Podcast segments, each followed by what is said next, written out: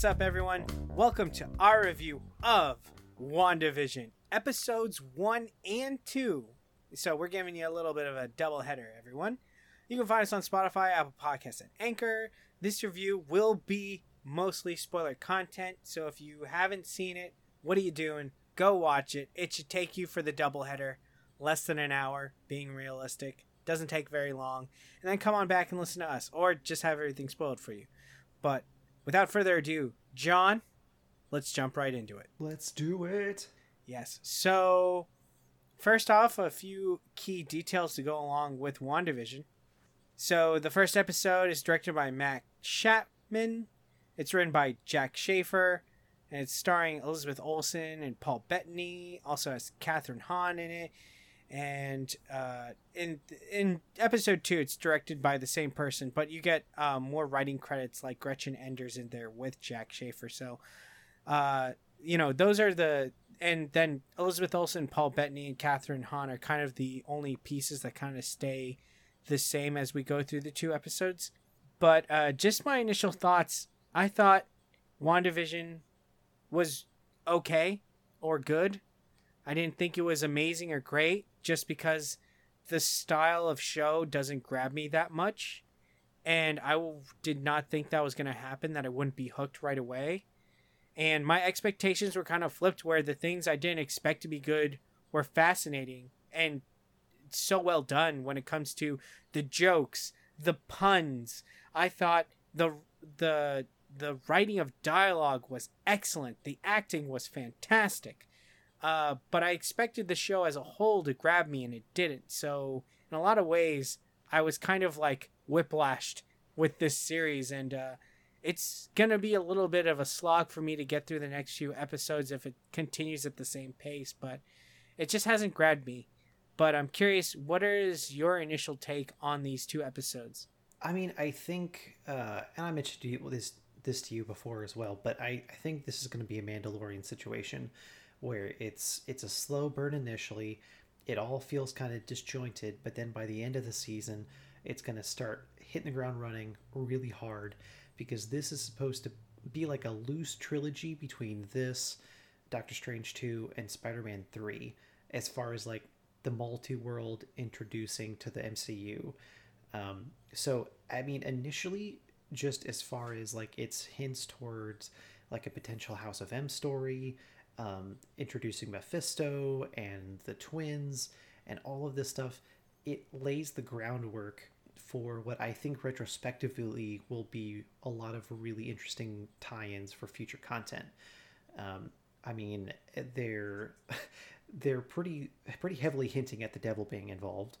Um, everything is for the children, uh, which I I have my own thoughts on. We can get into in a minute, but um, like they they're I, I think you're right. Like the writing is very intelligent in that the dialogue is good but the words that they use i feel like are going to be very specifically chosen.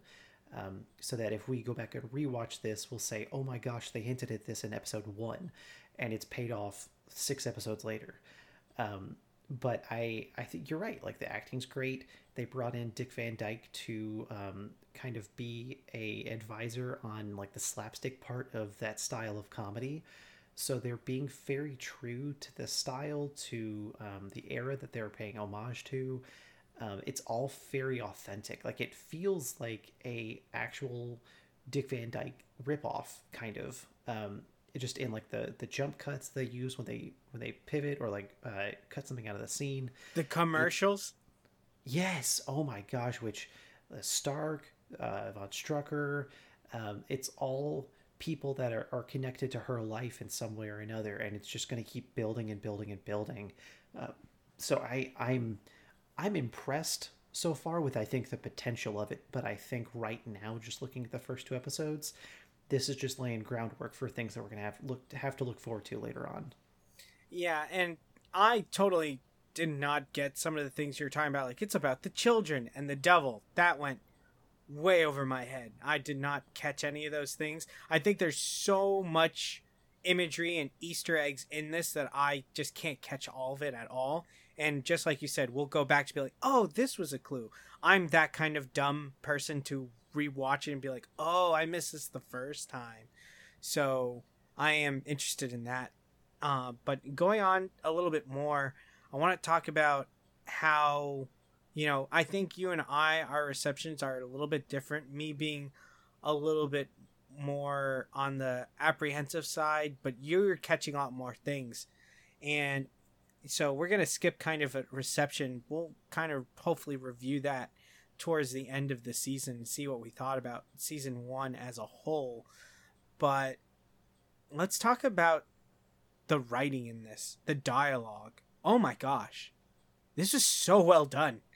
And yes. I loved I loved the references like, oh, Cracker Jack magazine. I'm just like like the Cracker Jack boxes where you get like your your caramel covered popcorn. I love it. And they got old colloquials, they got sayings like gee willikers, you know, like you got any screw loose in there and puns. Puns for days. I was thinking of you the whole way because of all the puns they used. That makes me really happy, Chris. Yes. This this super sitcom vibe of episode one hit me so hard because they're making adult jokes. They're doing the theme of a miscommunication. Oh, I'm so glad we're on the same page about tonight. When they're absolutely not. The Harts is is supposed to be uh, uh, Vision's boss, and Wanda thinks it's the anniversary, and they're totally you just you're watching as the audience them being off the same page, which feels like I Love Lucy. And yes, the, it's just so well so masterfully done. I keep on saying it. It's I'm a broken record. But even the stuff where it's like, oh, she's European, which is why she's dressed this way, and they're saying, you know, they're doing a toast, and you hear a chin chin, which is Italian, which I was just like, what? This this is so off the rails. Everything they're doing here in a great way, where they're just throwing all of it into this one episode. All these episodes of these sitcoms to give it a little bit more life. So I really think that you have to give it to them. Written by Jac Schaeffer. Give the man all the awards because it is masterful. We'll see what's going to be even more interesting is as they go through the time, like quote unquote, like time hopping element of it, where they skip to different decades um, and the different styles of shows. I'm really curious to see how that writing will continue um, to to the different generations. Um, like they're gonna do basically like a um, like a oh my gosh, what am I? The Olsen twins. Um, Full House. Full House. They're gonna do like a Full House style show. Uh, it'll end up being look, looking like like at that '70s show kind of feel. I mean, like there's so many different styles that they're gonna throw in there that I'm optimistic that that quality of writing is going to continue as well. Did you think? Did you think this was funny?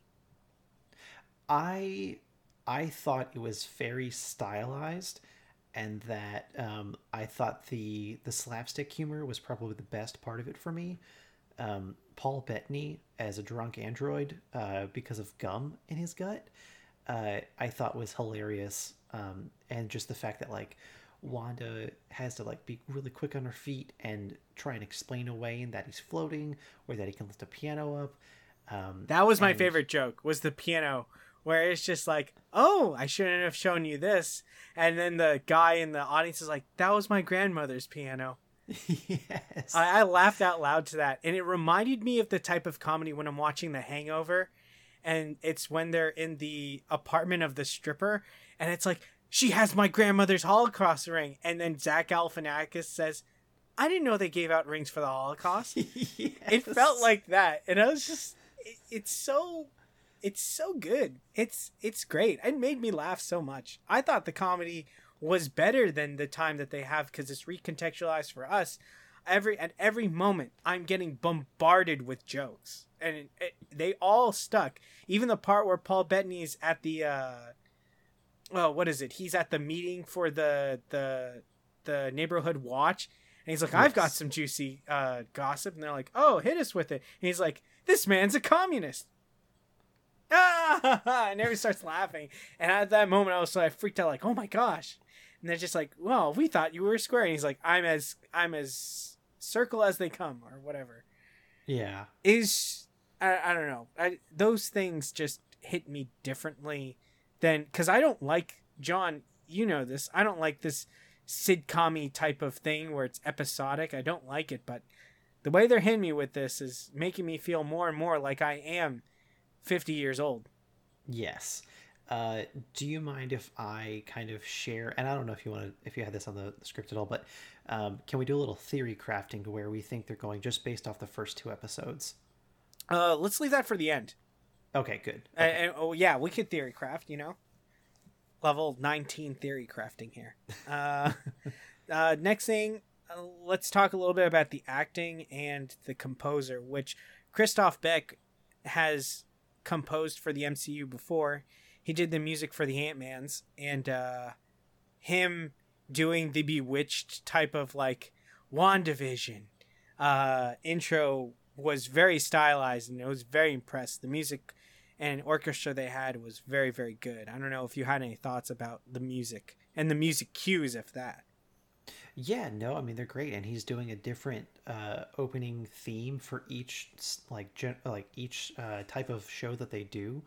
Um, so it, it's it's an ever adapting show that's evolving musically as well, which I appreciate that they didn't just write one like theme that's not like I think I think by changing the theme for each style that they do, it makes it that much more immersive because it's not it's not like a theme for the show as a whole. It's a theme for the for the show that's going on within the show. Um, and I, I think it was really excellently written.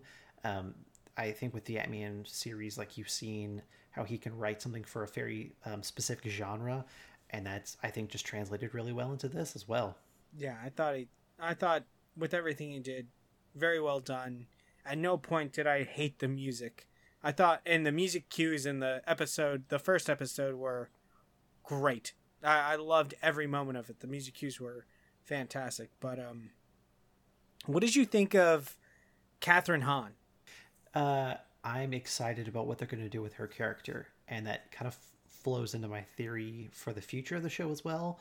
Um, that she is definitely more than who she says she is, uh, and I, I think she was a great actress to get for a role like that. I loved seeing her on Parks and Rec and I think she's just like one of the most naturally funny actresses we have out there now. Um, so to have her on a show like this, um, she can keep up with the best of them.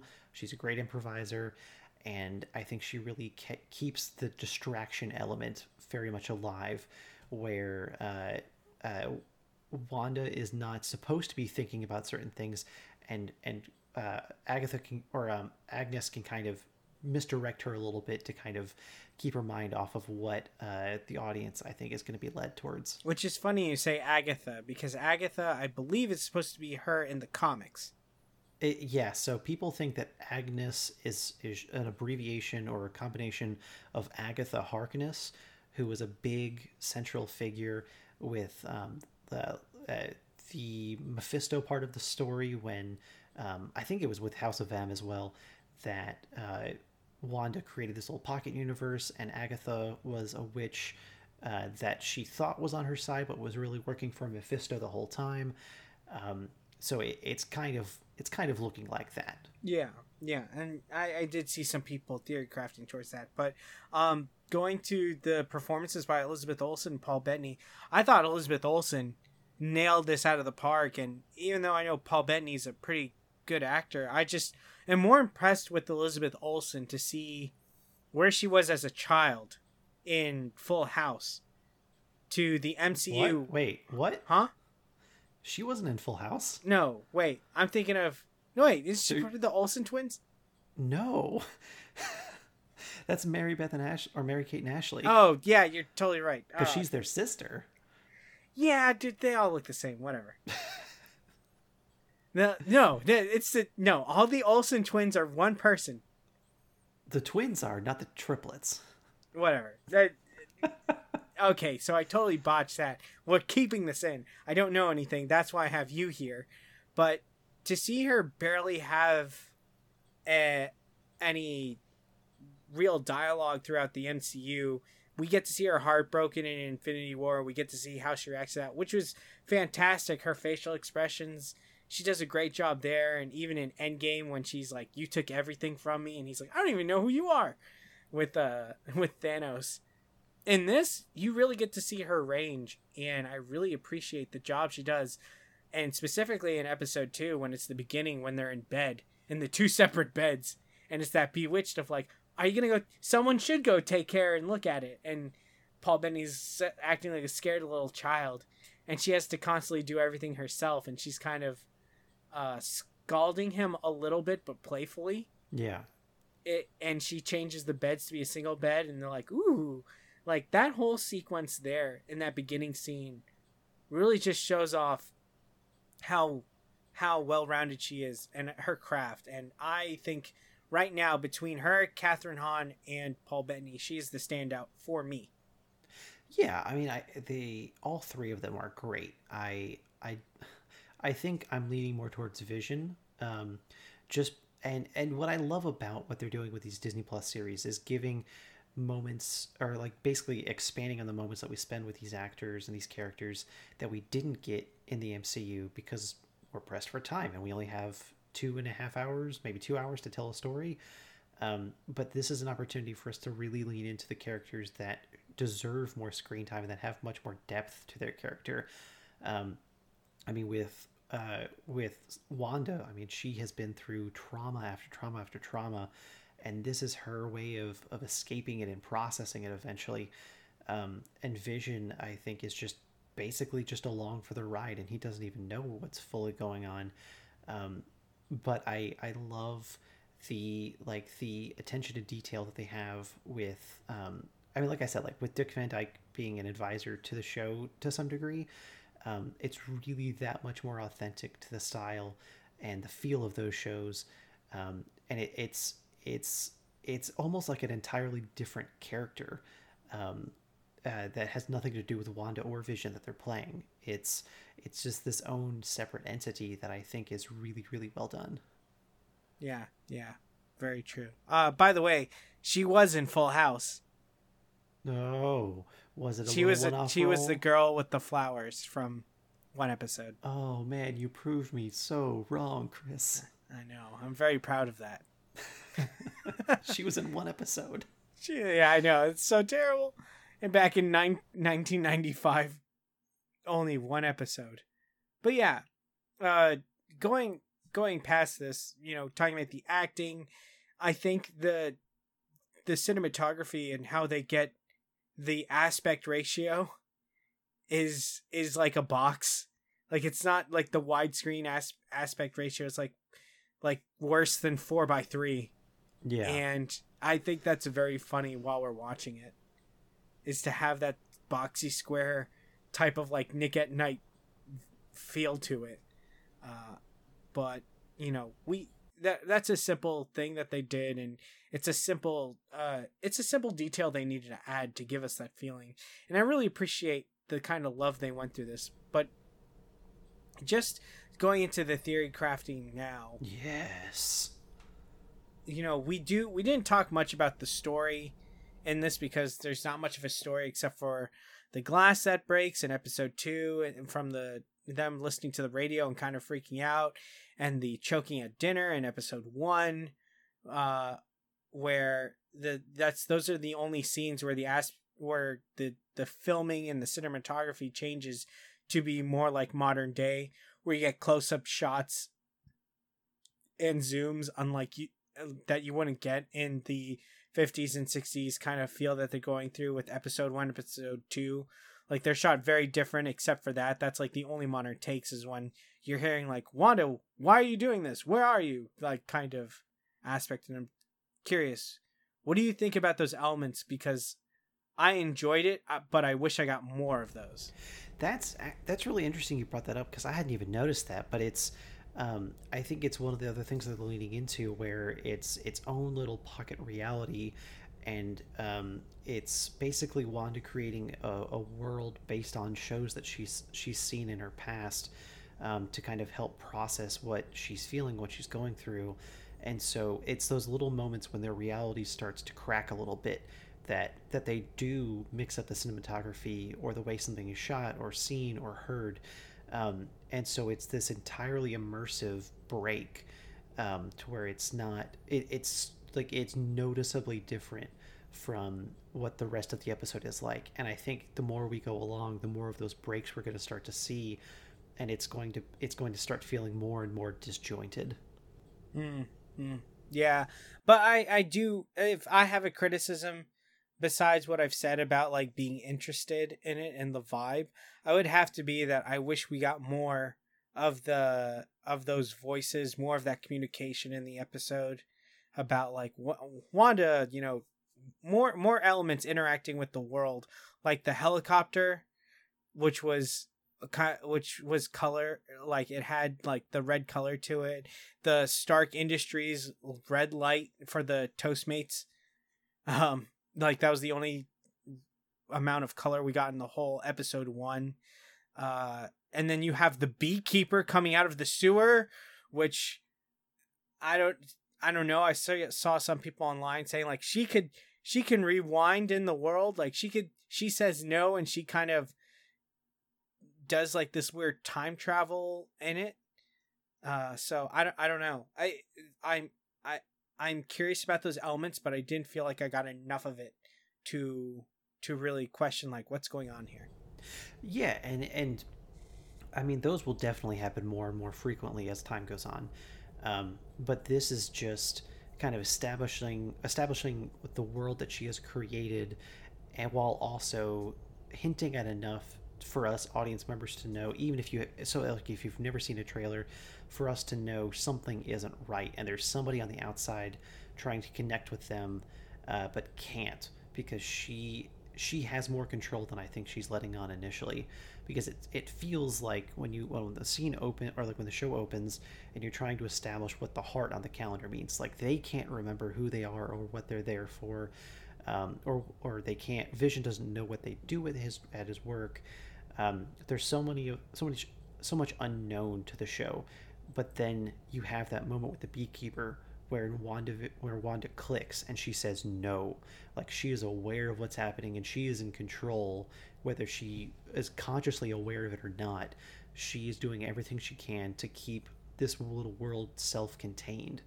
Um, because the beekeeper is, uh, I mean, it's somebody from the outside that works with sword the helicopter had the sword logo on it so it's it's a um, probably a, like a surveillance helicopter that, that was trying to be sent in or that got caught up in in that little pocket universe.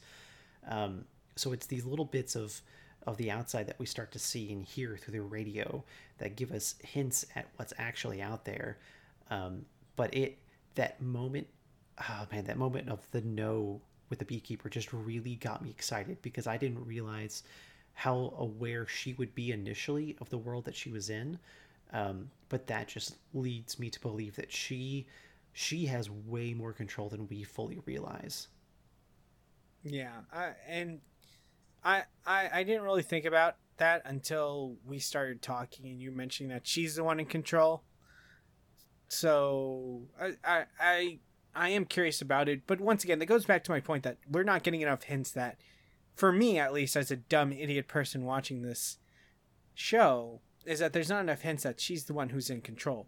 But like we said like you said this is a slow grind type of type of television show similar to mandalorian where yeah we're gonna have to grind through a few episodes before we really get into motion and blast off into space as critics are saying the ending of this is supposed to be. The screeners are saying that as we get to the end it's just to go balls to the wall nuts.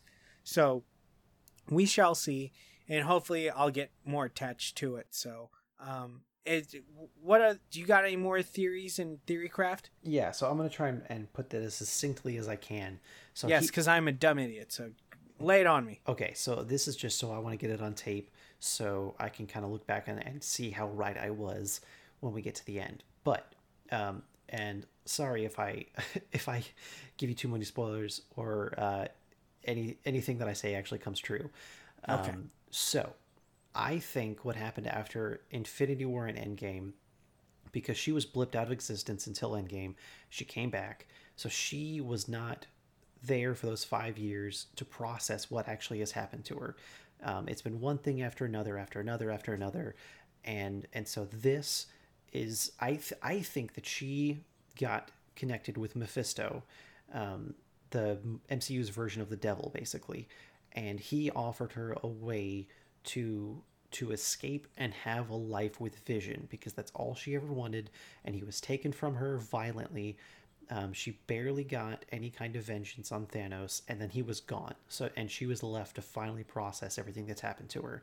And so, this is her completely ignoring how to deal with her emotions. This is her just living in denial um, in a world that she created through her chaos magic that may or may not have been enhanced by Mephisto. Um, but when we start to see these little bits of color or hints at the outside world, that's uh, Sword, um, which was established and is monitoring her because she is this like world level threat that has emerged. Um, that they can't enter the bubble that she's created, um, but it's it's based off of shows and people that she's seen in her life. Um, that kind of warps as it goes. But I think Mephisto is more involved because uh, when they are constantly chanting or hinting at it's all for the children, I think what Mephisto got out of the deal, unknowingly or not to Wanda, is that she's going to bear children that um, will that soul. Basically, what happens in the comics is she gives birth to these kids, uh, Wiccan and Speed, and they uh, their souls are are owned by Mephisto, and um, and then she races them and has to bring them back, and it's this whole thing. Um, but I think he's going to get two super powerful mutants out of the deal uh, because the like there's all the subliminal messaging about it's for the children. Have you had kids yet? Why haven't you had kids yet? And then at the end of episode two, we see that she's pregnant. Like all of these little messages has finally led her to this moment where she she um, basically is able to materialize kids, and she's it's going to be a very very quick birth.